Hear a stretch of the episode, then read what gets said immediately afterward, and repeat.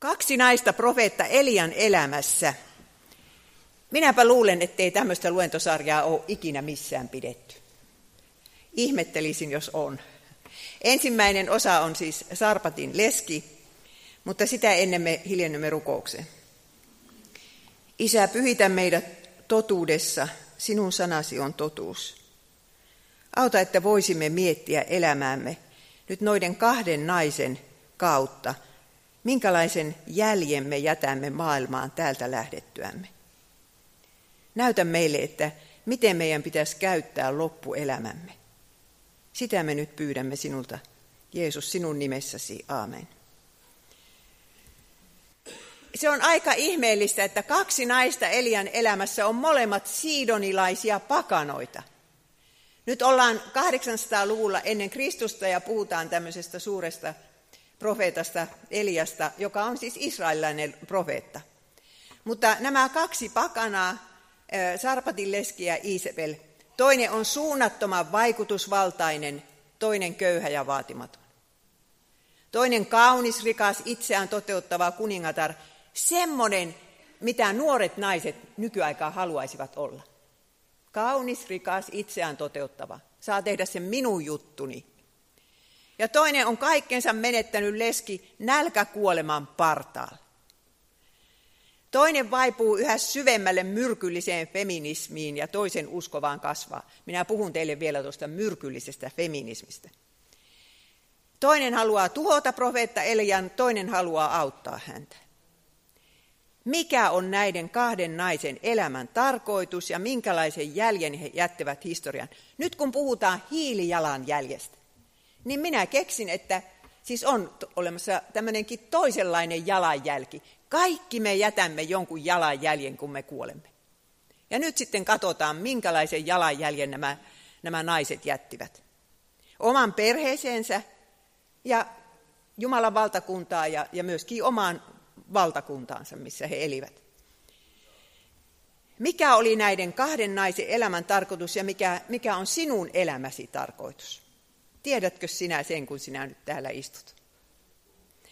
Tuntuuko sinusta, että pitäisi olla vaikutusvaltainen ja kaunis ja tehokas ennen kuin minkäänlaista jälkeä voisi jättää? Vai ymmärrätkö, että semmoinen nälkäkuolman partaalla oleva leskiparka voi jättää mahtavan jäljen, joka muistetaan vielä kahdeksansadan vuoden päästä?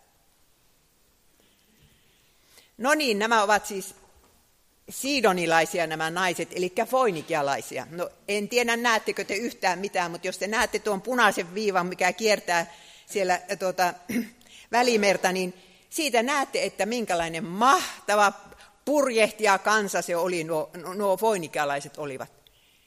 Ne menivät vielä Gibraltarin salmen yli ja, ja kiersivät Atlantin rannikkoa ties minnekä asti sen aikaisilla veneillä, kun Salomo halusi laivoja rakentaa, niin sen piti kutsua foinikialaiset rakentamaan, ei se osannut. Ja foinikialaiset myös purjehtivat Salomon kanssa. Nehän tekivät kahden vuoden matkoja, ei oikein tarkkaan tiedetä Afrikkaa vai Intiaa, mistä ne toivat kultaa ja riikinkukkoja ja mitä kaikkea. Ja näillä oli, foinikialaisilla oli kolme suurta kaupunkia, Byblos, Sidon ja Tyyro. Ja Byblos on se kaupunki, missä keksittiin, tämä, tästä tulee Biblia-sana. Raamattu, koska nämä foinikialaiset keksivät aakkoset. Ne, mitä me nyt kirjoitetaan, niin se on foinikialaisten keksintö. Ja, ja tuota, Sidon oli taas kuuluisa esimerkiksi lasistansa. Osasivat tehdä lasia. Ja Tyyro taas oli sitten mahtava kauppakaupunki ja kuuluisa noista, tuosta purppuran myynnistä. Purppurahan saatiin sillä, että Välimerestä simpukoita kerättiin.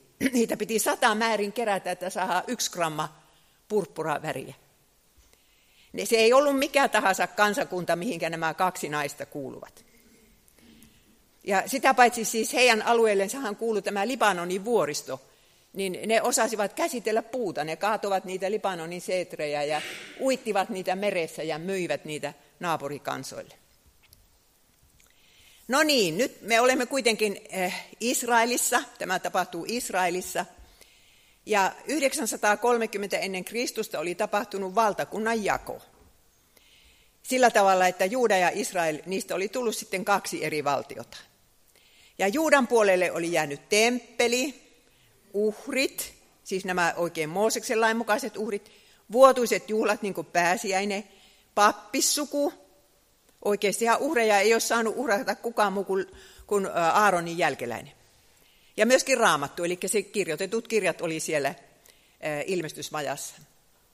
Ja Israelin puolelle sitten. Israel sai kyllä kymmenen heimoa, että Israel oli paljon suurempi ja voimakkaampi kansa kuin Juuda.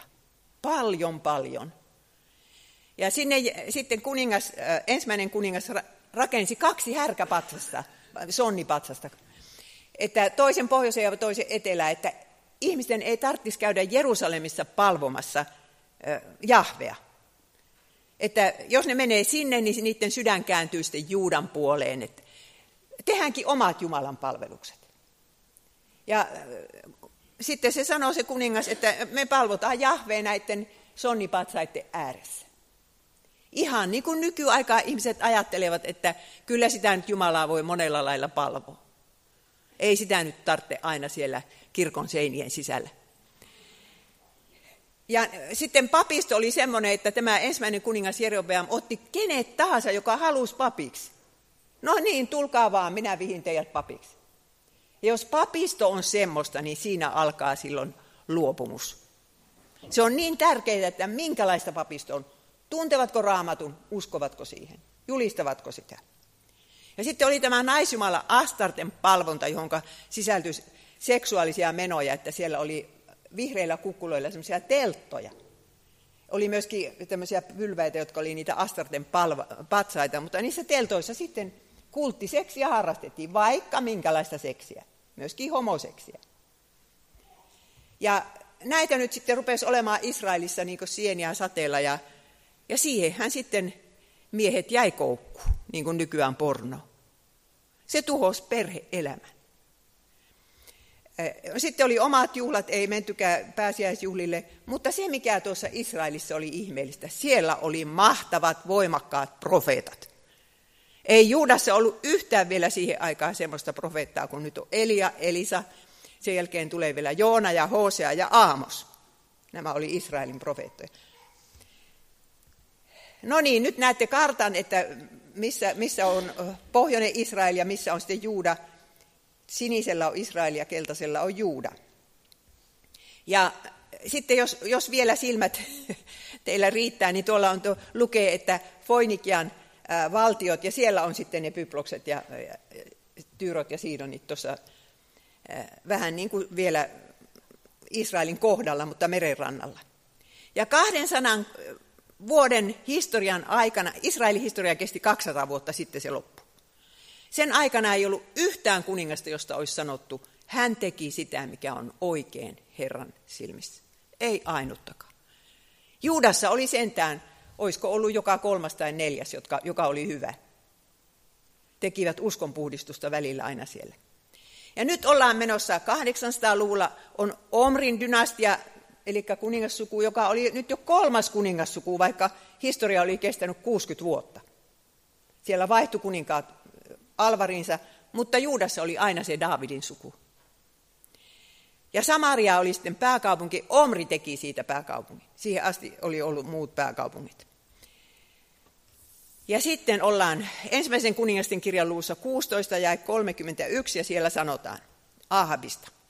Ei ollut siinä kylliksi, että hän vaelsi Jerobeamin Nebatin pojan synneissä, tarkoittaa niitä vasikoita, niitä härkäpatsaita. Vaan hän otti myös vaimokseen Iisebelin, siidonilaisen kuninkaan Etpaalin tyttären. Ja se, että miten suuri naisen vaikutus on mieheen, niin kyllähän me sen kaikki tiedämme, että, että miten suuri se, se vaimon vaikutus on. Ja kohta me näemme, että mikä on Iisebelin vaikutus, mutta minä puhun siitä enemmän seuraavalla tunnilla. Mutta joka tapauksessa Omri oli, ei kun tämä Ahab oli varmaan onnessaan, kun hän sai foinikialaisen prinsessan vaimokseensa. Ei ollut kuka tahansa tyttö se. Ja kun sitten tämä prinsessa rupesi ehdottelemaan, että kai minä saan oman uskontoni tuoda mukana, niin, niin Ahab sanoi, että tuo vaan.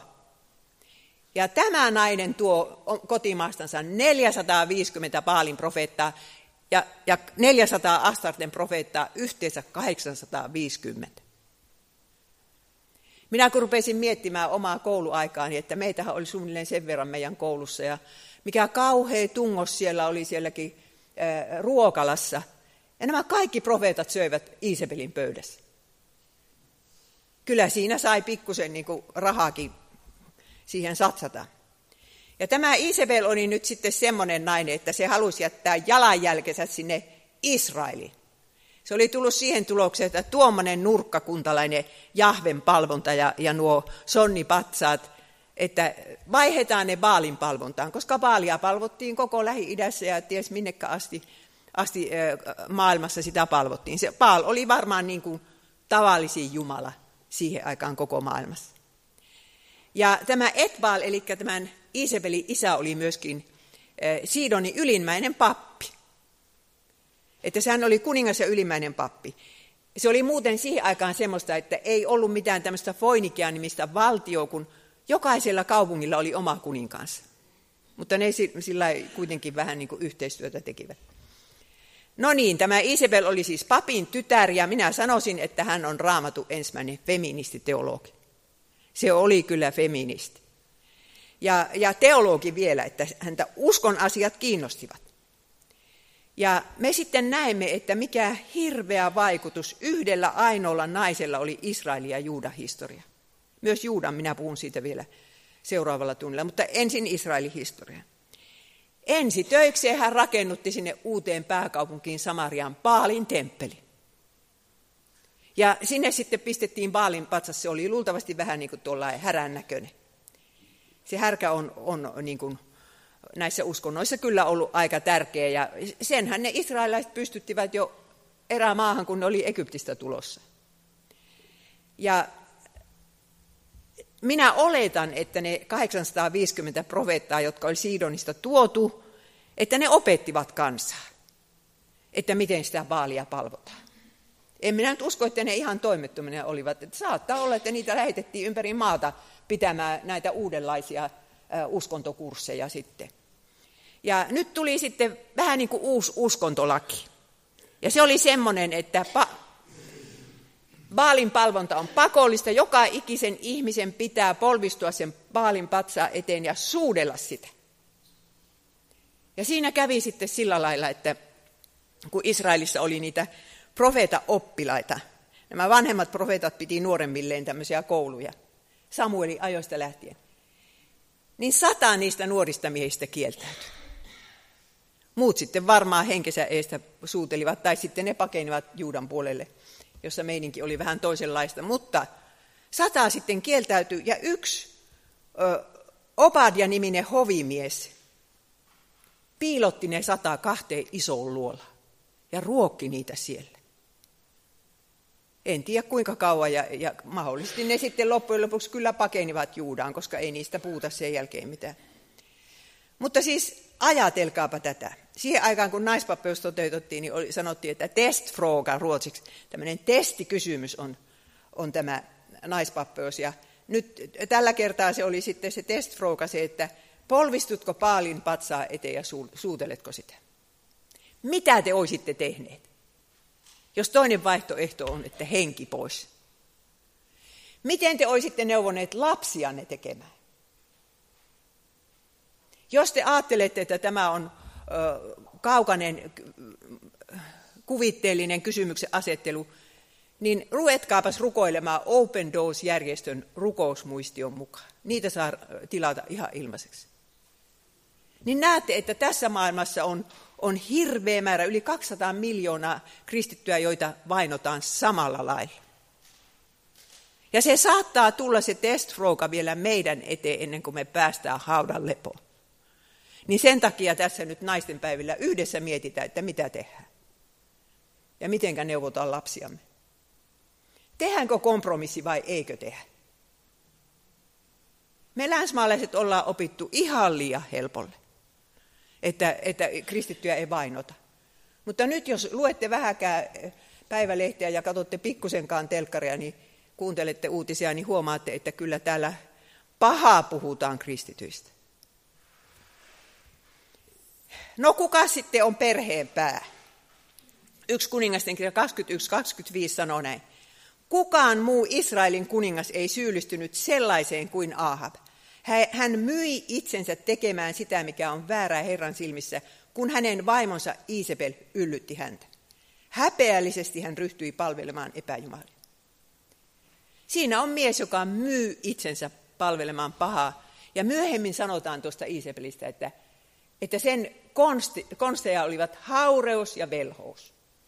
Siis tämmöiset seksuaaliset konstit ja vielä velhous siihen päälle, millä lailla se kierstuu on miehensä sormensa ympärille. Niin. Raamattuhan sanoo, että kuka on perheenpää. Kyllä se siellä sanotaan, että mies on se perheenpää ja, ja seurakunnan pää. Mutta tässä perheessä se nyt sitten meni sekaisin tämä asia. Ja seuraukset oli aivan hirveät koko kansakunnalle. Aatelkaa, että Ahab katsoo vierestä, kun tapetaan oikeita uskovaisia. Saatto ajatella mielessänsä, että menee tuo vaimo vähän liian pitkälle, mutta eipäs pysäyttänyt sitä. No sitten päästään Eliaseen. Siis Elia on siitä erikoinen tyyppi, että hän tipahtaa siinä Raamatun lehdelle niin kuin pilvistä. Hänestä ei ole puhuttu mitään ja tässäkään hänestä ei edes sanota, mikä on isän nimi ja mistä sukukunnasta hän tulee. Mitä hän on tehnyt sitä ennen?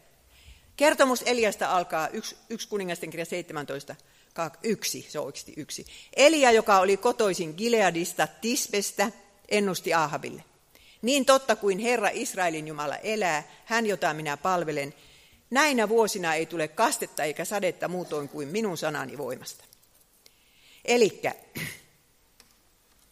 nyt yhtäkkiä tämä mies, jolla on kamelinkarvainen viitta, tai en mä tiedä, oliko se ihan vuota, ja, ja sitten nahkavyö, ilmestyy tuonne hoviin, oikein maalaisen näköinen mies.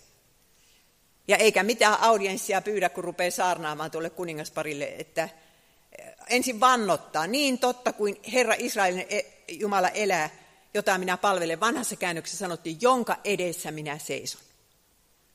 Elia käy seisomassa Herran edessä ja kuulee, että mitä pitää puhua ja saarnata. Näinä vuosina ei tule kastetta muuton kuin minun sanani voimasta. No, kuningaspari ajattelee, että hullu mies.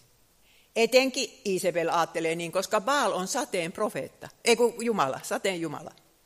Baalia palvomalla saadaan sitä sadetta, saadaan jälkeläisiä.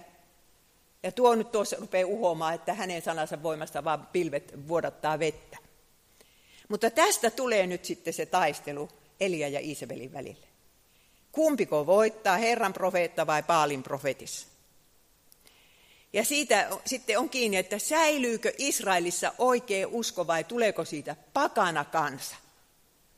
Siitä tässä nyt taistellaan. Ja Suomessa taistellaan just samasta asiasta. Säilyykö täällä oikea usko vai tuleeko tästä pakana kansa? Tietävätkö meidän kaksikymppiset enää, kuinka monta Raamatun kertomusta ne tietää? Osaavatko ne rukoilla? Antaako ne Jumalalle sitä vertaa mahdollisuutta, että ne rukoilisivat? No niin. No Elia oli siis kotoisin Gileadin Tisbestä. Se on tuolla Jordanin takana. Siellä on semmoinen joku kyläpahanen, jonka nimi on Tisbe. Ja, ja sitten näette, missä on Samaria tuolla toisella puolella Jordania sitten. Ja hän oli tämmöinen yksinäinen susi. Ei, ei edes kerrota, onko hänellä perhettä, vaimoa ja lapsia. Minä oletan, että ei ollut. Hän oli niin kuin Johannes Kastaja, sitten myö, uusi Elia. Ja, mutta hän on, Herra nimitti hänet Ahabin suvun profeetaksi. Ja hänellä ei ollut mahdollisuutta kieltäytyä. Hän profeetoi Ahabille ja hänen ö, kahdelle pojallensa. Ja vielä, no niin, joo, ainakin... Sitten siihen loppukin sitten Ahabin suku, niin kauan Elia sitten heille profetoi. Ja hän oli se Jumalan ääni luopumuksen keskellä. Jossain kommentaarissa luki, että ei koskaan ole Jumalan valtakunnan historiassa tapahtunut sitä, että ei olisi yhtään ääntä ollut. Aina on ollut edes se yksi ääni. Kun minä ajattelen, vaikka Atanasius kuoli kolmesataaluvulla piispa Atanasius, niin siihen aikaan kaikki muut piispat kirkossa olivat harhaoppisia. Mutta Atanasius, ja Atanasius oli ajettu maanpakoon viisi kertaa. Mutta siellä oli se ääni ja oikea oppi loppujen lopuksi voitti sitten. Ja, ja nytkin oli tämä Elian ääni, että tilanne olisi ollut ihan toinen, jos Eliaa ei olisi ollut olemassa. No niin, ystävät, saako uskovainen rukoilla onnettomuutta kansallensa? Jaakobin kirjeen viides luku seitsemästoista jae sanoo, Elia oli samanlainen ihminen kuin me. Hän rukoili hellittämättä, ettei sataisi, eikä maa saanut sadetta kolme ja puoleen vuoteen. Ja silloin oli tilanne se, että jos ei sada, ei saa ruokaa, vanhukset kuolee ensin, lapset kuolee ensin. Uskaltaisitteko te rukoilla tuommoista katastrofia omalle kansallensa? Jos joku sanoisi rukoilevansa, niin siinä, siinä sitten jo kristiusko saisi taas hirveän monta miinuspistettä. Mutta se, että minkä, en minä nyt sano, että pitäisi rukoilla, mutta minä sanon, että Elia rukoili. Ja minkä takia hän rukoili? Koska hän oli nähnyt sen Mooseksen laista, mikä epäjumalan palveluksesta seuraa. Hän oli nähnyt sen, että ensimmäinen seuraus on, ettei vettä sada. Ja hän oli niin kuin raamattua lukiessansa tajunnut, että se toistuu nyt. Ja oikea profeetta onkin semmoinen, joka raamatusta näkee, että näin Jumala on ennen toiminut ja näin hän toimii nytkin. Ja, ja se varoittaa kansaa, että tämmöiset seuraukset siitä tulee tästä epäjumalan palvonnasta. Ja sitten Mooses varoittaa, että eihän se tähän jää. Siinä tulee sitten vielä äh, piiritys ja pakkosiirto. Niin hirveä tilanne, että ihmiset syövät omia lapsiansa. Se lukee Mooseksen laissa. Ja, ja niin kuin Elia oli sitä lukenut ja tiesi, että tämmöiset on seuraukset. Ystävät, kumpi on pienempi paha? Sekö, että ei vettä sada kolme ja puoleen vuoteen? Vai sekö, että kansakunta ajaa itsensä tuommoiseen tilanteeseen ja loppujen lopuksi menettää uskon ja joutuu helvettiin? Ja minä luulen, että tämä niin kuin ilmastonmuutos, mikä meidän päivinämme nyt sitten tapahtuu, niin se on sama tilanne. Jumala rankaisee kristiuskosta luopunutta maailmaa, näitä länsimaita, valitettavasti kyllä muitakin, tämä ilmastonmuutoksen kautta. Se, että on hylätty raamattu, moraalittomuus, epäjumalanpalvelus vallitsevat ja ihmisarvo arvo ajetaan alas abortin ja eutanasian kautta ja sillä lailla, että köyhiä sorretaan tässä meidänkin maassamme. Vanhuksista ei välitetä. Luuletteko, että Jumala katsoo sitä tuolla kädet ristissä? Ja minä juttelin omien suvun nuorten kanssa tässä, kun oli syntymäpäivät. Ja minä tajusin, mikä hirveä hätä nykynuorisolla on siitä, että ilmastonmuutos tulee. Minkälaista täällä on sadan vuoden päästä? Minun siskon tyttö sanoi, että nuorilla ei ole mitään toivoa. Ja minä rupesin ajattelemaan, että, että kun tuota, ilmestyskirjassa kerrotaan, että ihmiset pelkäävät jotakin niin paljon, että purevat kielensä rikki, vai miten se nyt meni. Minä rupesin ajattelemaan, että se on tuo ilmastonmuutos. Himalajalta, kun lumet sulaa, niin siellä on siis satoja miljoonia ihmisiä, joiden riisipelloilla ei sen jälkeen kasva mitään. Mihinkä ne joutuu? Ja kun, kun sitten nyt on mannerjäätikön alta löytynyt hirveä luola, sieltä on jo sulanut vedet, ja veden pitää kohoa koko ajan. Jos se vähän vielä kohoo, niin minun kellari on sitten kyllä vee alla. Se on Espoossa, minä asun niin lähellä puroa, joka tulee suoraan merestä. Tämmöinen on meidän nuorisomme tulevaisuuden kuva. Ja niin kuin sekin minun siskon tyttö, minä näin siitä, se, se ajattelee niin, että ei tätä voi pysäyttää. Vaikka tehtäisiin kaikki, mitä voidaan tehdä, niin ei sitä voi pysäyttää. Niin, että sitä ei tulisi. Mutta me tiedämme, että Jumala luo uudet taivaat ja uuden maan, missä vanhurskaus asuu. Ei mitään ole menetetty. Kaikki saadaan sata kertaa parempana takaisin. Tämä pitäisi meidän nuoriemme tietää. No niin. Elia oli saarnansa pitänyt ja ei sitä edes pidätetty, kun ne piti sitä ihan hulluna ne kuningas ja kuningatar. komensivat sen vaan pois linnasta ja luulivat, että asia on nyt käsitelty. Mutta sitten kun ei seuraavat sateet tullutkaan. Siellä oli kahdeksansataaviisikymmentä profeettaa rukoilemassa sadetta siellä kuninkaanlinnassa, mutta ei ne tullutkaan. Ja sitten minä en tiedä missä vaiheessa tämä etsintäkuulutus esitettiin, mutta voi olla, että kahdetkin sateet menivät. Israelissa on kevätsateet ja syyssateet. Jos kahdet jää tulematta, niin katastrofi on hirveä. Ja minnekäs Elia menee? Ei hän voi mennä sinne kotikylänsä Tispeen. Eikä, niin kuin ei kerta kaikkiaan löytynyt ketään, joka olisi ruvennut piilottamaan tuota Eliaa. Aatelkaapa sitä. Niin Herra sanoi hänelle näin, luku seitsemäntoista ja kolme. Lähde täältä, kulje itäänpäin ja piiloudu Keritin puron uomaan, joka on Jordanin tuolla puolen. Siellä voit juoda purosta ja minä olen käskenyt korppien tuoda sinulle ruokaa.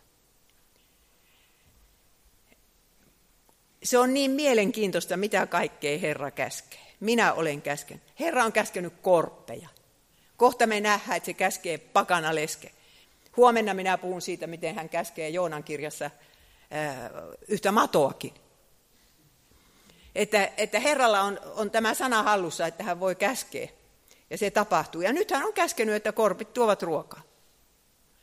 Ja Elia kun kuulee tämän, niin varmaan ajattelee, että uskosko vai eikö uskos? Ei korpit ikinä kellekään ole tuonut ruokaa tähän mennessä. Mutta tämmöinen etsintäkuulutus sitten lähetettiin ulkomaille asti. Luku kahdeksantoista ja kymmenen. Ei ole sellaista kansaa eikä valtakuntaa, jonka alueelta herrani Ahab ei olisi kysellyt sinua. Ja kun hänelle on vastattu, ettet ole siellä, hän on aina pannut sen valtakunnan ja kansan vannomaan, ettei sinua ole löydetty. Naapurimaihin asti tämmöinen kauhea etsintäkuulutus. Ja nyt Herran pitäisi piilottaa se profeettansa. Ja tästä tuleekin sitten Elian erämaakouru. Koska se nälähätä kesti kolme ja puoli vuotta, ja minä oletan, että puoli vuotta meni ainakin ennen kuin etsintäkuulutus annettiin. Ja kaksi vuotta hän oli siellä Sarpatissa. Niin siitä jää yksi vuosi. Hän joutui yhden vuoden istumaan siellä puronrannalla, syömään niitä, sitä ruokaa, mitä korpit toivat. Ja tämmöinen erämaakoulu on profeetalle ja meille jokaiselle hirveän tärkeä. Se, että ei ole aina, että pelit ja vehkeet soi ja täynnä on kalenteri kaikkea, juostaan kielvyö alla. Jos on yksi ilta tyhjä, niin tuntuu kauhealta. Ja Herrahan pystyy laittamaan meidät johonkin erämaakouluun. Ottaa meiltä vaikka terveyden tai jotakin semmoista tapahtuu, että yksinään jäähään kököttämään johonkin. Nuorempien kohdalla se, että menee työpaikka alta tai tulee vaikka avioero tai jotakin hirveitä tapahtuu. Mutta tiedättekö, tämä on niin tärkeää tämä erämaakoulu, että, että ollaan yksin ja kuunnellaan sitä Herran ääntä. Ja kun siellä Jeesuskin sanoo, katsokaa taivaan lintuja. Elialla oli nyt aikaa katella niitä taivaan lintuja. Ja korppi oli kyllä Raamatussa saastainen eläin, että olihan se vähän inhottava ottaa sitä ruokaa, mitä ne korpit oli tuoneet. Mutta toisaalta sitten korppi on tämmöinen Jumalan huolenpidon symboli. Jeesus sanoi, katsokaa korppeja. Ei ne kylvä eikä leikkaa. No niin, että siellähän sitten eli se yhden vuoden, ja se oli tosi tärkeää, koska Elia täällä voi miettiä Raamatun sanaa ja laulaa psalmeja ja, ja, rukoilla, ja rukoilla Israelin puolesta ja, ja Juudan ja mahdollisesti vaikka Siidoninkin puolesta. Ja sitten tulee hänelle toinen ihmeellinen käsky, josta hän varmaan ajattelee, että mitä se Jumala nyt meinaa. Ensin hän joutuu katsomaan sitä puroa, miten siitä vesi vähenemistään vähenee ja miettimään, että mitä mä teen, kun se loppuu se vesi. No niin, luku seitsemäntoista ja seitsemän.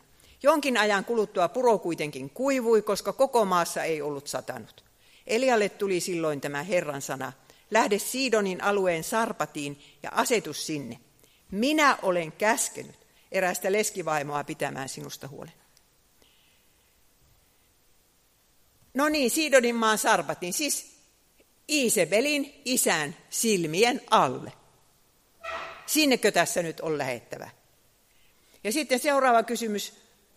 Miten, miten mä löydän, löydän sen leskivaimon, kun ei Herra anna nimeä eikä osoitetta. Ja toisekseen, jos se on leskivaimo, niin mitenkäs se minusta pitää huolen? Foinikiassa on yhtä kovaa nälähätää kuin Juudas. Kysymyksiä oli paljon, mutta Elia lähti sinne, minne oli käsketty.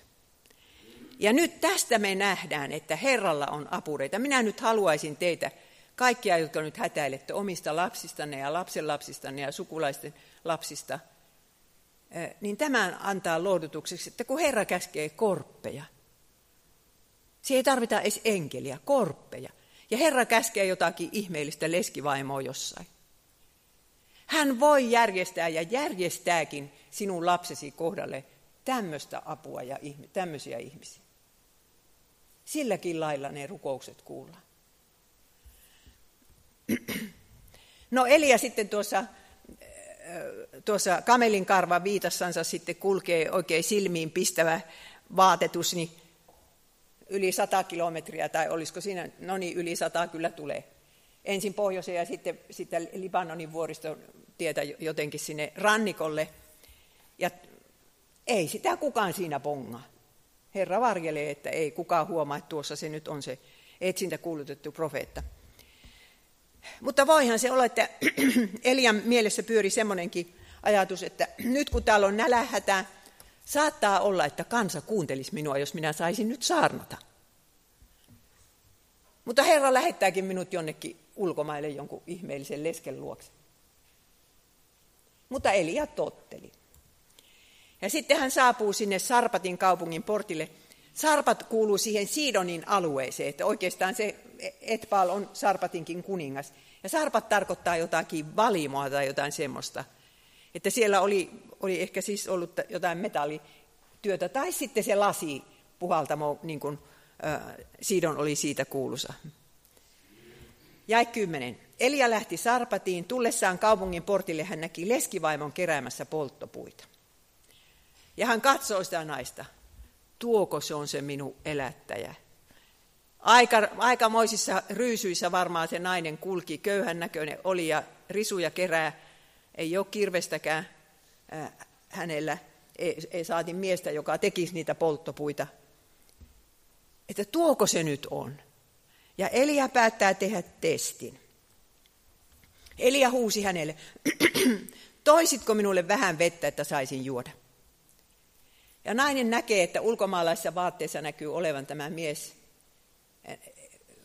Heti tunnistaa se israelilaiseksi. Nousee ylös ja lähtee hakemaan vettä. Sillä varmaan oli joku astia. Se lähti hakemaan Sarpatin kaivolta vettä yhtään mutisematta. Ei joka nainen olisi sitä tehnyt. Mutta sitten kun Elia huutaa perään, toisitko minulle myös palan leipää, niin se on sitten se viimeinen pisara. Nainen kääntyy ja vuodattaa koko sydämensä tuska ja sanoo, että niin totta kuin Herra sinun Jumalasi elää, minulla ei ole jäljellä kuin kourallinen jauhoja ruukussa ja vähän ruokaöljyä pullossa. Syömme sen ja sitten kuolemme. Hänellä on pikkupoika. Hän muuten sanoo Herra sinun Jumalasi, hän niin kuin tajuaa, että, että Elia on Herran palvelija.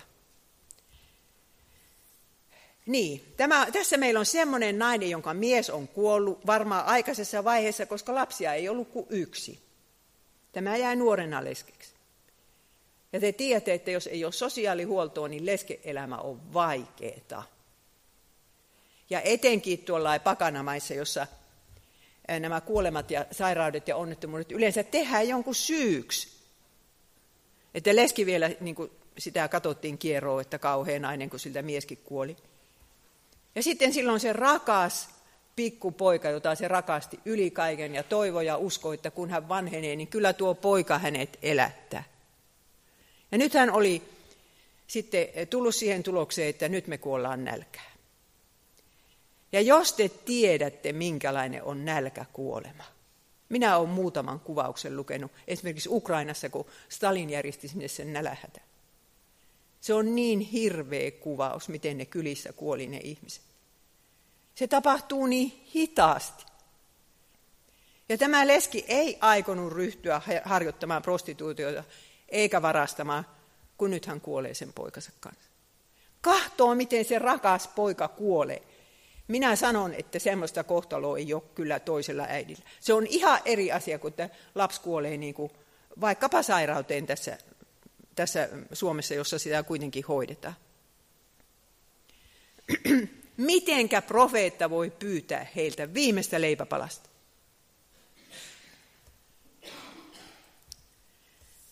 Elia vastasi, sitten kun nainen oli näin sanonut, niin jae kolmetoista. Elia sanoi hänelle, älä pelkää, mene kotiisi ja tee niin kuin sanoit. Tee kuitenkin ensin minulle pieni leipä ja tuo se tänne.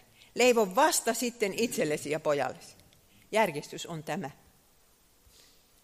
Sitten tulee se lupaus. Näin sanoo Herra Israelin Jumala. Ei tyhjene jauhoruukku eikä ehdy öljypullo, ennen kuin Herra antaa sateen maan päälle. Niin, ystävät, leski teki niin kuin Elia pyysi. Hän tekee ensin sen pienen leivän niistä vähistä jauhoista ja lähtee viemään sitä Elialle. Sinne, varmaan sinne portille taas vie. Tai en tiedä, olisiko pyytänyt Elia jo sitten mukaansakin.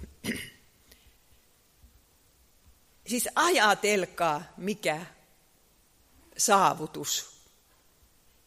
Ja leski usko tuo Jumalan lupauksen jollakin tavalla. Hän usko sen. Ei tyhjenen jauhoruukku eikä ehdy öljypullo. Mitä syytä hänellä oli uskoa tuohon? Hän ei ole edes Herra uskovainen, kun hän on Baalin uskovainen. Mutta minä oletan, että tämä nainen oli rukoillut Herraa ennenkin. Koska siellä sanottiin Elialle siellä purolla, että minä olen käskenyt yhden pakana lesken elättää sinua. Mitenkäs Herra oli käskenyt? Jollakin tavalla oli käskenyt, niin että tämä nainen oli hädässänsä rukoillut. Ehkä olivat meinanneet kuolla jo ennenkin nälkää ja se oli sitten kääntynyt. Se oli pettynyt Baaliin, joka ei anna sitä sadetta, ja Herran puoleen kääntynyt ja, ja rukoillut ja saanut rukousvastauksia ehkä aikaisemmin. Jotakin tämmöistä oli ehkä tapahtunut. Ja nyt minä sanon sinulle ja itselleni, että tämän kertomuksen kautta Herra nyt haluaa sanoa meille tänään, että ruoki sinä Herran profeettaa, vaikka olisit kuinka köyhä. Kyllä se Herra ruokkii sinut sitten loppuikäsi. Että meillä on tämä tilanne nyt Suomen Sionissa semmoinen, että jos ei me ruveta maksamaan tästä Jumalan, oikeasta Jumalan palveluksesta, niin kannattamaan siis sitä, että meillä on raamattu uskovia seurakuntia, niin kukas niitä meidän lapsia sitten enää opettaa? Että nyt jokainen meistä miettii sitä, että, että en kai minä vaan laske niitä rahoja niin sillä lailla, että minä tartten kaikki nämä. Minun elämä on, eläke on niin pieni. Kahtokaa tätä leskeä. Kahtokaa sitä.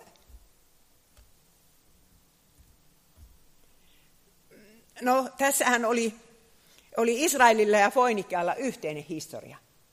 Että ei ihme, jos tämä nainen jotain tieskin Herrasta. Nimittäin Daavid oli ollut liitossa Tyyroksen Hiiramin kanssa, ja ei siitä ollut vielä kuin pari sataa vuotta. Daavidhan soti siellä ja täällä ja voitti kaikki naapurinsa, mutta Hiiramin kanssa oli liitossa eikä koskaan sotinut. Ne oli parhaat kaverit. Ja sai sieltä niitä Libanonin setrejä. Ja Salomo jatkoi samoilla linjoilla, niillähän oli hirveät projektit, kun temppeliä rakennettiin, niin, niin ne toivat ne tyyroslaiset niitä tukkeja sinne ja tulivat itse Jerusalemia ja näyttivät, miten rakennus rakennetaan. Ja kerrotaan jopa, että rakennusmestari, se päämestari, oli israelilaisen äidin ja tyyroslaisen isän poika. Joten sitä, sitä oli ollut sitä yh, yhteistä meininkiä ja Ja varmaan siinä oli niitä uskoasioitakin siinä samalla kantautunut kansan korviin, että jotakinhan tämä nainen nyt siitä tiesi. Ja ajatelkaapas Jeesusta, monenko ihmisen uskoa hän ylisti. Mutta tämän naisen uskoa hän ylisti. Ja missä se tapahtui? Se tapahtui Nasaretin synagogassa, kun Jeesus pitää siellä saarnan ja lukee Jesaja ja sanoo, että tänä päivänä on tämä kirjoitus käynyt toteen teidän silmienne edessä, ja ne suuttuu. Niin sitten Jeesus toteaa, että niinhän se oli Eliankin kohdalla. Omassa kansassa ei ollut yhtään leskeä eikä, eikä naimisissa olevaa naista, joka olisi ruvennut tuota elättämään tuota Eliaa. Sen piti mennä ulkomaille, että sieltä löytyy se leski. Eli pakanan usko oli suurempi kuin israelilaisten usko, niin Elian aikaan kuin Jeesuksenkin aikaan. Israelissa oli monta leskeä Elian aikana silloin, kun taivas ei antanut vettä kolmeen ja puoleen vuoteen, ja koko maahan tuli nälänhätä. Silti Eliaa ei lähetetty heidän luokseen, vaan Siidonin maahan Sarpatissa asuvan leskivaimon luo. Jeesus kehuu tätä naista siitä, että hän uskoi. Jos tämä nainen ei olisi uskonut, se ei olisi ottanut Eliaa vastaan. Se ei olisi auttanut häntä yhtään. Hän se olisi sanonut, että ne jauhot minä käytän oman poikani leipään. Piste. Ja Eliahan viipyi sitten tuolla Sarpatissa pari vuotta. Hän, hän sai kattohuoneen asuakseen. Tällä leskellä oli jonkunlainen majakin siellä, ja niin kuin tiedätte, Israelissa ja sielläpäin on tasakatot. Niin siellä oli sitten katolle tehty jonkunlainen huone, en minä tiedä, oliko se vain teltta vai oliko se ihan kunnon huone. Ja, ja tuota, sitten nämä kolmestaan elävät sillä lailla, että joka ikinen päivä Herra ruokkii heidät ihan niin kuin Israelin lapset erämaassa, että, että tuota, se näyttää, että nyt ne on käytetty ne jauhot, mutta kun seuraavan aterian alla katsotaan siihen, siihen astiaan, niin onhan siellä vielä vähän. No tehdäänpäs tästä nyt aamiaisleivät. Ja sitten taas, taas montako kertaa ne nyt syövät yleensä, eivät syö kuin kaksi kertaa ne, joilla on vähän ruokaa. Ja se ruoka riitti ja riitti. Ja kyllä siinä varmaan Jumalaa kiitettiin joka ikisen ateria alussa. Ja naapurit ihmettelivät, että mistä noilla riittää ruokaa. En tiedä, oliko, esiintykö se Elia niin, että naapuritkin näki sen. Vai tököttikö se kaksi vuotta siellä kattohuoneessa? En tiedä. Mutta jos, jos se oli näkyvillä, niin kyllä minusta tuntuu, että leskeltä meni maine. Ja mitäs miestä se siellä pitää? Mutta joka tapauksessa siinä oli nyt tuolle pikkupojalle miehen malli. Onhan se eri asia, kun mies on talossa, kuin että ei olisi. Mutta tiedättekö, sitten tapahtui katastrofi. Tämä la, po, naisen poika kuoli. Ja se kuoli niin äkkiä, että minä en tiedä mikä sille tuli. Epäilen, että auringonpistos. Luku seitsemäntoista jäi seitsemäntoista. Jonkin ajan kuluttua kävi niin, että talon emännän poika sairastui. Hänen tautinsa yltyi niin pahaksi, ettei hänessä lopulta ollut elomerkkiä, sanoo uusi käännös, kun vanha sanoo, että ei ollut henkeä. Hebreasta näkyy selvää, että se poika oli kuollut. Leski sanoi silloin Elialle, pitikö sinun sekaantua minun elämääni, Jumalan mies?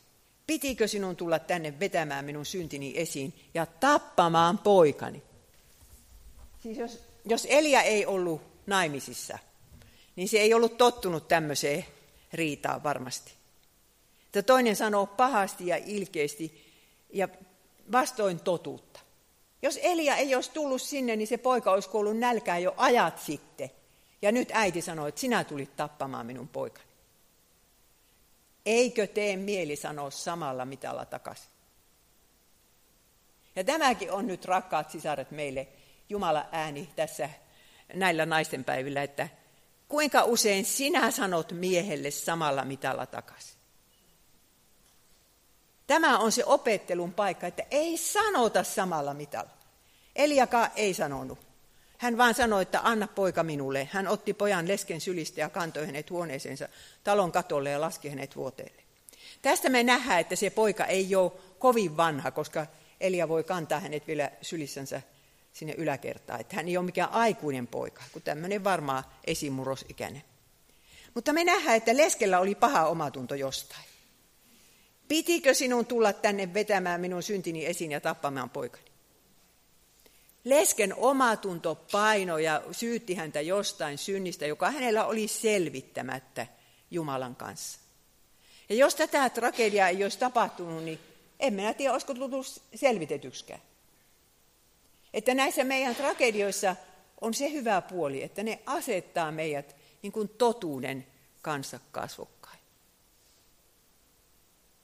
Myönnä pois, kun sinun elämäsi iski hirveä tragedia, niin ootpa joutunut miettimään omaa elämääsi. Ja nyt leski luuli, että Israelin Jumala ei olisi häntä huomannutkaan, jos ei tuo profeetta olisi tullut, mutta kun se tuli, niin, niin Israelin Jumala rupesi kahtomaan hänen mökkiänsä ja muisti sen, että tuolla on tuommoinen synti omalla tunnolla tuolla naisella. Voihan se olla, että se oli tehnyt jonkun tosi pahan tempun.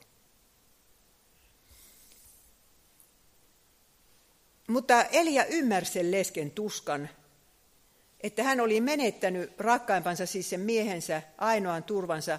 Ja nyt hän on menettämässä sen pojan, josta piti tulla hänen vanhuutensa turva. Ja sitä paitsi, jota hän rakasti niin paljon, että elämä tuntui ihan tyhjältä, jos hän sen pojan menettää. Ei kannata elää enää.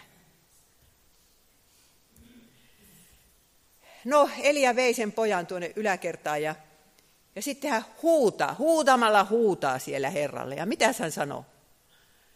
Herra, minun Jumalani, oletko tehnyt niin pahoin tätä leskeä kohtaan, jonka vieraana minä olen, että olet surmannut hänen poikansa? Tämä on vanha käännös. Uudessa on, että oletko tuottanut tämmöisen onnettomuuden. Ja tässä meillä on, kuulkaa sisaret, tärkeä asia, kun nyt meidän pitää miettiä Jumala kuvaa. Onko se Jumala, joka tappoi tämän pojan? Mitä te sanotte? Tämä on niin tärkeä asia, että sitä ei voi sanoa, miten tärkeä asia se on. Onko se Jumala, joka tappoi tuon pojan? Vai oliko se auringonpistos? Tai saatana? Elia ei usko kilttiin pikkujumalaa, joka antaa omille vain hyviä asioita. Kun hän tekee sen kuoleman heti Herran syyksi. Ja sanoo niin, että tuo leski on antanut viimeisen leipänsä mulle ja semmoisen tempunko sinä nyt sille teit. Jos Herra on kaikkivaltias, niin hän olisi voinut estää sen. Kun jotkut sanoo, että Jumala ei anna, kun se sallii. Siinä on mitä ero. Jos, jos kerran Herra on kaikkivaltias, hän voi estää kaiken onnettomuuden tapahtumasta. Ei hän voi puolustautua sanomalla, että no minä vaan sallin.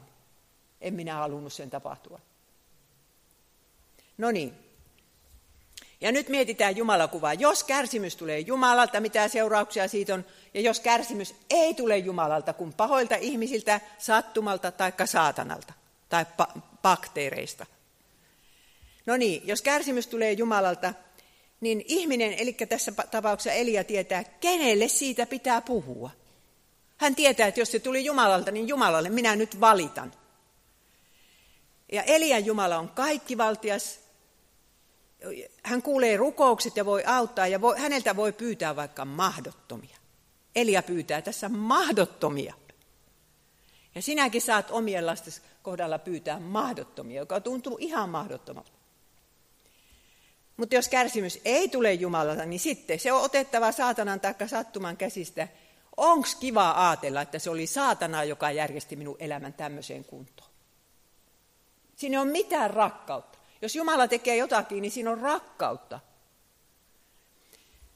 Ja sitten se on ikuista jossittelua. Jos en olisi silloin tehnyt ja sanonut, ja jos ei se tuo, toinen olisi tehnyt ja sanonut, tätä ei olisi tapahtunut. Saa sitten jossitella loppuikänsä, jos ei ota Jumalan kädestä. Sitten ei hyödytä rukoilla. Jos Jumala ei kerran ole kaikkivaltias, niin mitäs mä häntä rukoilen? Ja Elia uskoo tässä ylösnousemukseen. Hän on numero kakkonen Raamatussa, joka uskoo ylösnousemukseen. Mutta numero ykkönen, joka sitä pyytää. Abraham uskoi ylösnousemukseen, kun hän vei poikansa uhrattavaksi. Mutta ei sen pojan tarvinnut kuolla. Mutta tässä Elia, luku seitsemäntoista ja kaksikymmentäyksi. Elia ojentautui kolmesti pojan ylle ja rukoili. Herra, minun Jumalani, anna hengen palata tähän poikaan. Ja Herra kuuli Elian pyynnön, henki palasi poikaan ja hän virkosi eloon. Jumala osoitti, että häntä voi kyllä rukoilla tuollakin lailla. Et kai sinä vaan semmoista temppua tehnyt tälle leskelle. Ja ajatelkaa, että se henkilö, joka ensimmäisenä Raamatussa nousee kuolleista, ei ole sunkaan Daavidin poika. Hän joutui hautaamaan monta poikaansa, kun se oli vähäisen pakana lesken poika. Ja näin sinäkin saat rukoilla hengellisesti kuolleen rakkaasi puolesta. Herra minun Jumalani, anna hengen palata tähän poikaan tai tyttöön. Pyhän hengen. Ja, ja ylösnousemus on, siis sehän on oikeastaan ainoa lohdutus meille ihmisille. Se on ainoa lohdutus, koska me kaikki joudutaan sitten katsomaan kuolemaa silmästä silmään, omaamme ja toisten. Me, me uskotaan ylösnousemukseen.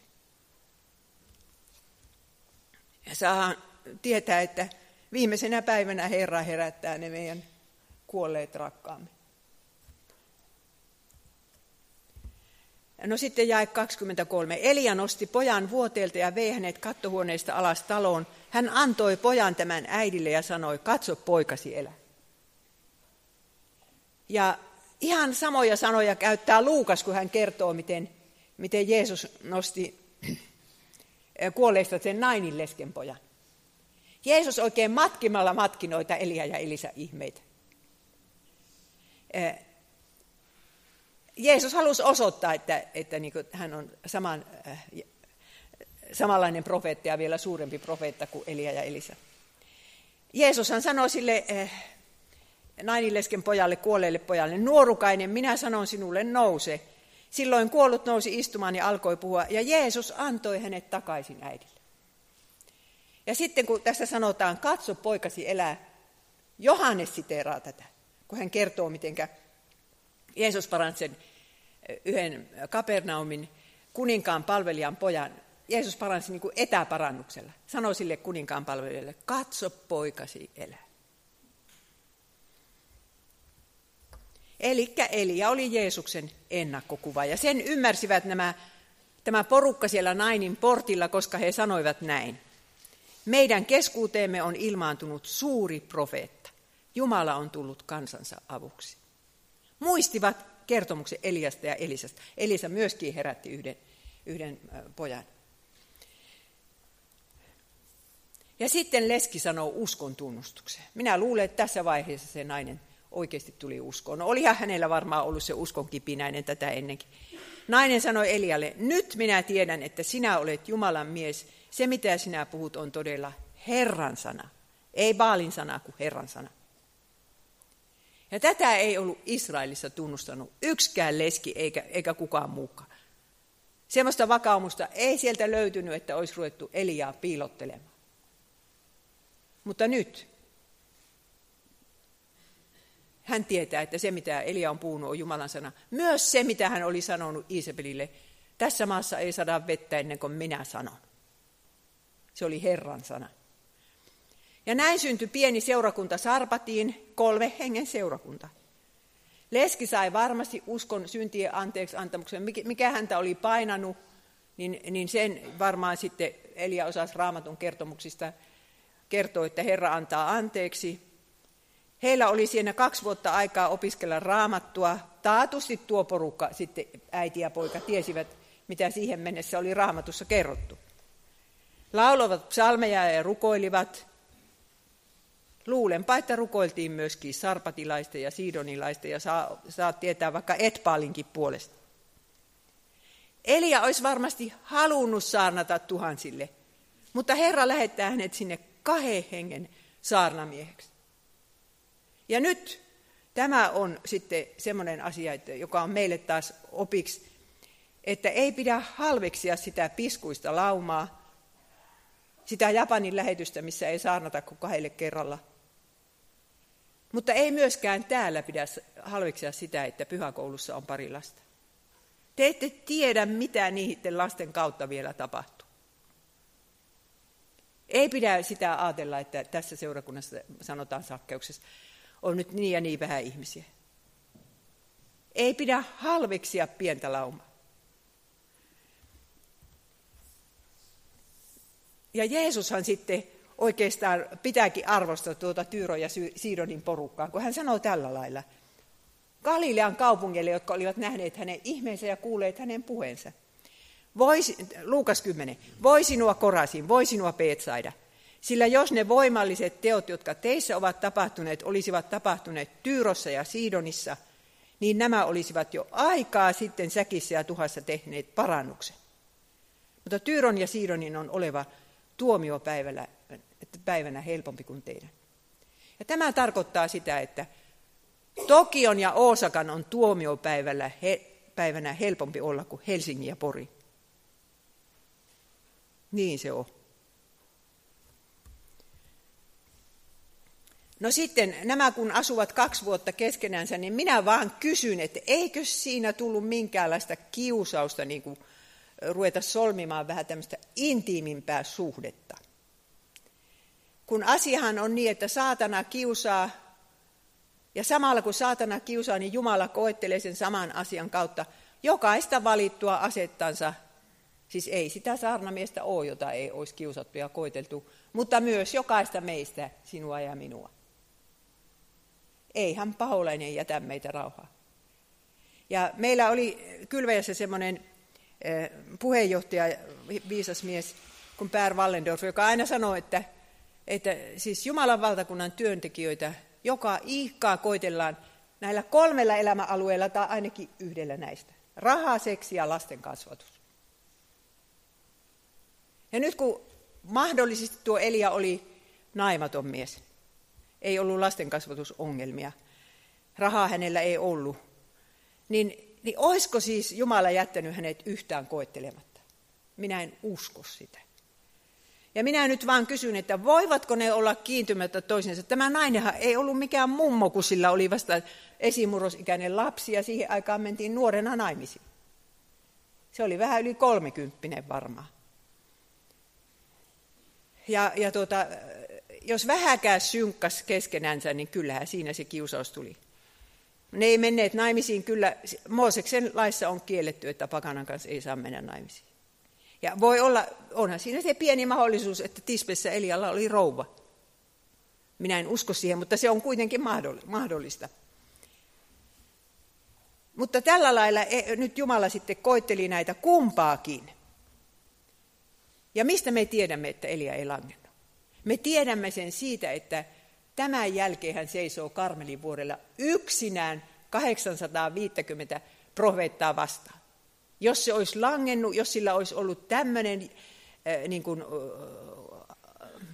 luuranko kaapissa, niin se ei olisi uskaltanut. Siis saarnamieheltä ja julistajalta viedään rohkeus sillä, kun se lankee syntiin ja se ei tee siitä parannusta.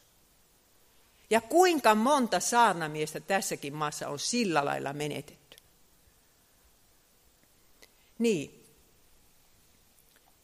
että, että ne, ne siitä nyt sitten kuitenkin selvisivät puhtain papereja. Ja sitten tuli semmoinen päivä, että Herra lähettää Elian pois.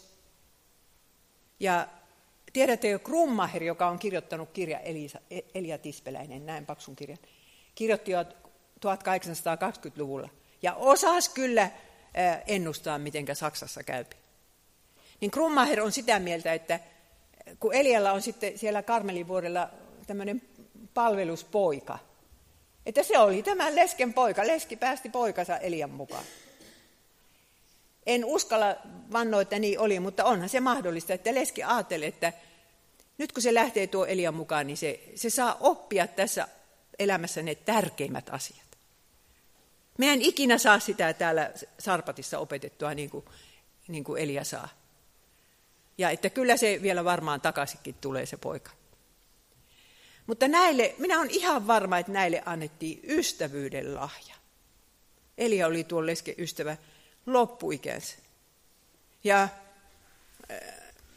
hän, hän sitten aina tiesi, että jos häntä muualla haukutaan ja vainotaan, niin Sarpatissa on kaksi henkeä, jotka rukoilivat hänen puolestansa. Ja se ei ole ihan pieni asia. Ja meidän ei pitäisi kristillisessä kirkossa luopua siitä, siitä niin kuin uskosta, että myös miehet ja naiset voi olla ystäviä keskenänsä kristillisissä piireissä. Niin. Ja tämä, tämä nyt sitten tämä Sarpatin lesken jalanjälki. Minkälaisen jalanjäljen muisto hän jätti tuolle pojallensa? Kyllä se vaan niin tärkeää oli, että se poika muisti, että äiti luotti Jumalaan. Ja ajatelkaapas kahdeksansadan vuoden päästä, kun Jeesus on Galileassa julistamassa, niin näin se Luukas kertoo luvussa kuusi jakeessa seitsemäntoista. Ja Jeesus astui heidän, alas heidän kanssaan ja seisahtui lakealle paikalle. Ja siellä oli suuri joukko hänen opetuslapsiaan ja paljon kansaa kaikesta Juudeasta ja Jerusalemista ja Tyyron ja Siidonin rantamasta. Tyyron ja Siidonin rantamasta. Ne kävelivät sen viisi kuusikymmentä kilometriä kuuntelemaan Jeesusta sinne Galilean vuorille. Nämä olivat saapuneet kuulemaan häntä ja parantuakseen taudestansa. Ehkä tämä, tähän oli vaikuttamassa se kolme hengen seurakunta kahdeksansataa vuotta aikaisemmin. Että siitäkin jää jalanjälki semmoinen, että muisto, että kyllä ne nyt jotkut israelilaiset profeetat kuitenkin antaa heillekin arvoa. Yleensähän se oli niin, että Israel on se Jumalan valittu kansa ja pakanat on sitten asia erikseen. Mutta nämä, nämä niin kuin uskovat, että, jo, että Jeesus ei heitä hylkää. Koska Eliakaan ei hylännyt sitä Sarpatin leskiä. Tämmöinen jalanjälki. Ja sitten oli tämä syyrofoinikialainen nainen, jota Matteus kutsuu kananilaiseksi naiseksi. Markus sanoi, että syyrofoinikialainen. Kun Jeesus sen ainoan kerran, Jeesus kävi kahdesti ulkomailla, niin, niin kävi tuota, lapsena hänet vietiin Egyptiin, mutta sitten hän kerran käveli sinne Siidonin ja Tyyron, Tyyroksen alueelle. Ja siellä oli tämä nainen, jonka tyttö oli riivattu. Ja joka niin kuin roikkui Jeesuksessa kiinni, eikä välittänyt vaikka Jeesus kuinka hänet tyrmää. Niin minä uskon kyllä, että tälläkin naisella oli tieto siitä Eliasta ja Sarpatin leskestä. Että, että vaikka Jeesus sanoi, että minua ei ole lähetetty kuin Israelin kadonneiden lammasten tyköön, niin nainen vaan sanoi, että syöväthän ne koiranpennut niitä muruja, jotka heidän herransa pöydältä tippuvat. Ja Jeesus joutuu loppujen lopuksi sanomaan, nainen, suuri on sinun uskosi. Tämäkin voi olla Sarpatin lesken jalanjälki. Nyt minä vielä lyhyesti kerron sen, minkä te tiedätte jo ihan valmiiksi, sitä ei tarvitsisi kertoakaan, mitä Karmelin vuorella tapahtui, mutta sitten kahden vuoden päästä Herra sanoi Elialle, että no nyt palaapas Ahabin luokse, minä annan sateen. Mutta ennen sitä sadetta piti saada kansalta uskon tunnustus.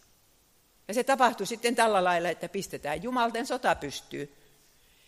Että sinne Karmelin vuorelle Ahab suostui kutsumaan, Iisebeliltä ei kysytty, Ahab suostui kutsumaan kansan sinne. No Iisebel lähetti kyllä ne, ne pappisa, kahdeksansataaviisikymmentä miestä, mutta itse ei tullut mukaan. Ja, ja sitten siellä on kansa ja sitten nämä uusi uskonto vastakkain. Elia kysyi kansalta, kuinka kauan te horjutte puolelta toiselle? Jos Herra on Jumala, seuratkaa häntä, jos taas Baal, seuratkaa sitten häntä. Se Jumala, joka vastaa tulella, on Jumala. Nyt katsotaan, kumpi vastaa tulella. Ja kansa huutaa, että tämä on hyvä systeemi. Ja sitten ne, siinä katsotaan myös, mikä on oikea, oikea Jumalan palvelus. Siellä on kaksi uhria. Ensin uhraavat nämä miehet, Baalin papit, ja sitten hyppivät siinä koko aamupäivän. Hyppivät kuin hullut siinä alttarin ympärillä ja huutavat, Baal vastaa meille, Baal vastaa meille. Eikä mitään ääntä, eikä mitään reaktiota tule tuolta Baalilta. Ja Elia vielä pilkkaa sanomalla, että onhan hän Jumala, mutta hänellä taitaa olla kiireitä, jospa hän on pistäytynyt tarpeelle, hepreaksi sanoo, siis vessaan. Tällä lailla se pilkkaa, että jos teidän Jumala on vessassa, niin se ei kuule, mitä te sanotte. Ja näistä valmisteluista me nähdään, että Elia, joka oli hirveä lainsaarnaaja ja uskoi myöskin evankeliumi. Koska hän teki tuo alttarin täsmälleen Mooseksen ohjeiden mukaan, ja hän rukoili sen rukouksessa sillä hetkellä, kun Jerusalemin temppelissä uhrattiin iltauhri. Se oli kyllä iltapäivällä jo, mutta että, että siis Elia tajusi, että jos ei nyt uhrata, tämä kansa ei saa syntejänsä anteeksi, ja Jumala ei kuule sitä rukousta, että anna se sade. Pitää saada synnit anteeksi, ja siihen tarvitaan uhri. Ja me kai, tiedämme, että nuo vanhan testamentin uhrit olivat, kaikki osoittivat Jeesusta. Elia uskoi siihen. Hän uskoi uhrin voimaa ja syntien anteeksi antamuksen. Katso Jumalan karitsa, joka ottaa pois maailman synnin. Ja sitten ruokauhrin aikaan, nyt on jae luku kahdeksantoista ja kolmekymmentäkuusi. Ruokauhrin aikaan profeetta Elia astui kansan eteen ja sanoi, Herra, Abrahamin, Iisakin ja Abrahamin, Iisakin ja Israelin Jumala, Tulkoon tänä päivänä tiettäväksi, että sinä olet Jumala Israelissa ja että minä olen sinun palvelijasi. Vastaa minulle, Herra, vastaa minulle, jotta tämä kansa oppisi, että sinä, Herra, olet Jumala.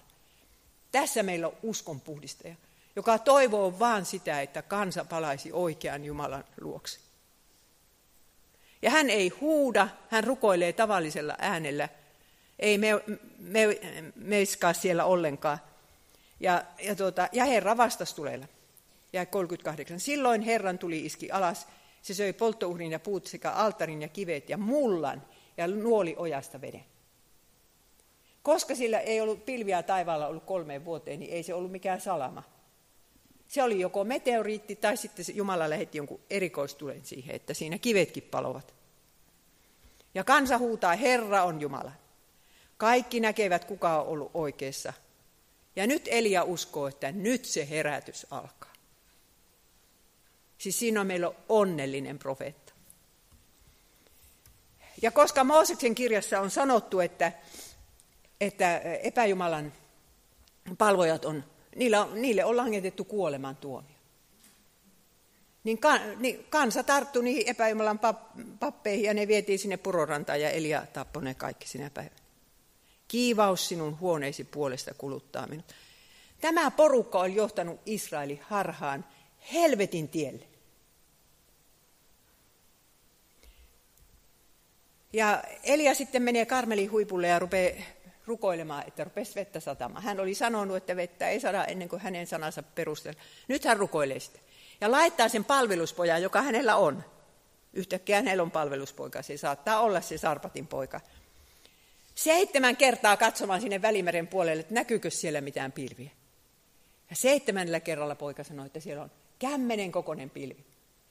Ja Elia menee sanomaan Ahabille, joka on teltassa syömässä, että nyt lähde kiireellä